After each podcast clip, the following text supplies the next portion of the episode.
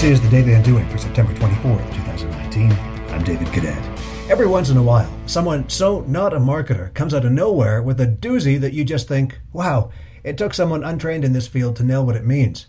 For instance, Mark Twain once said, find out where people are traveling to and buy land there. Nothing could sum up marketing better. Last week at Energy Disruptors, my favorite speaker of the event, Dr. Vivianne Ming, took command of the wrap up panel, making both Ken Robinson and Malcolm Gladwell seem like extras in a film set. Her Give Your Life to Someone Else blast will stick with me forever. I was so impressed I shared one of her talks with my innovation and design class later in the week. In it, she shredded blockchain overhype, calling it a technology in search of a problem to solve. And boom, there it was again.